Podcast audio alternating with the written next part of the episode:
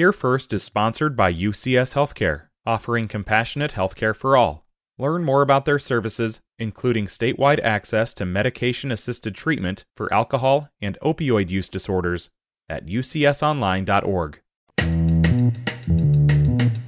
Today is Monday. It's the 11th of July. This is Here First from IPR News.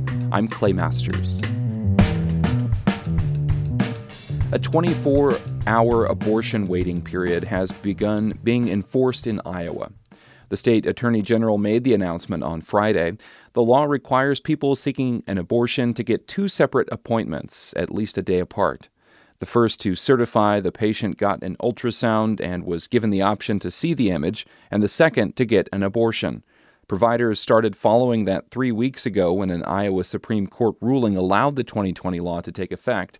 Sally Frank is a law professor at Drake University. If you live in a rural area and you have to drive 2 or 3 hours to get to a clinic, you have to get a full day off from work twice, you have to have your kids covered and babysat for, et cetera, twice.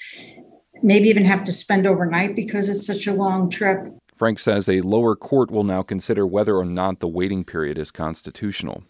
Meanwhile, thousands of Iowans gathered outside the Iowa Capitol yesterday to protest against attempts to restrict abortion. IPR's Katerina Sestarik has more. Several groups, including Planned Parenthood and the Iowa Coalition for Collective Change, hosted the event. It drew a huge crowd of people, many holding signs and wearing shirts, declaring their support for protecting the right to terminate a pregnancy.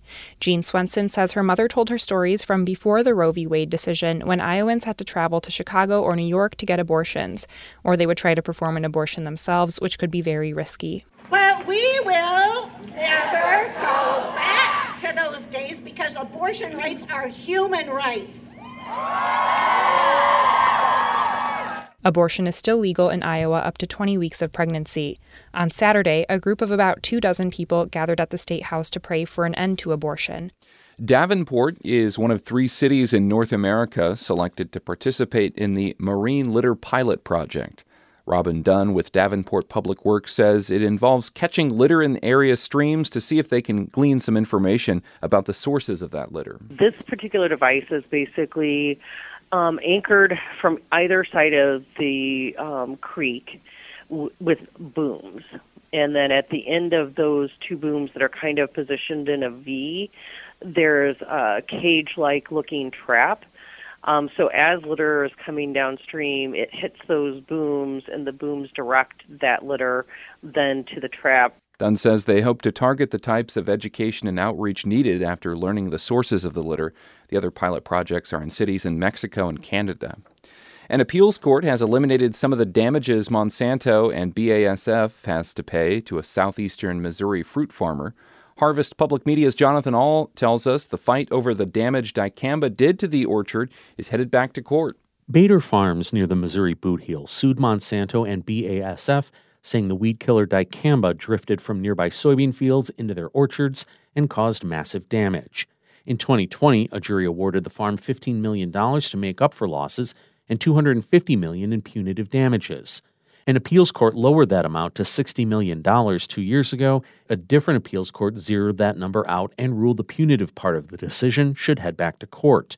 A statement from Monsanto, now owned by Bayer, says the farm's claims are without merit and maintains that dicamba does not cause crop loss. Bader Farms and their attorney did not immediately respond to requests for comment. And in eastern Iowa, the Vinton Public Library is now closed indefinitely. 2 directors left in 2 years amid community complaints over books, and now the interim director has left. The Cedar Rapids Gazette reports the previous directors left after city residents complained about the library's display of LGBTQ books and books about Democratic President Joe Biden and Vice President Kamala Harris. The library board met last week to accept the resignation of Colton Neely, the interim director.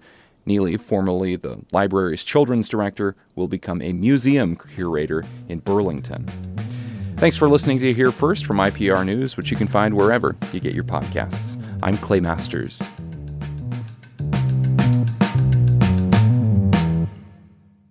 Can we heal the environment? In Kansas, we're working on it.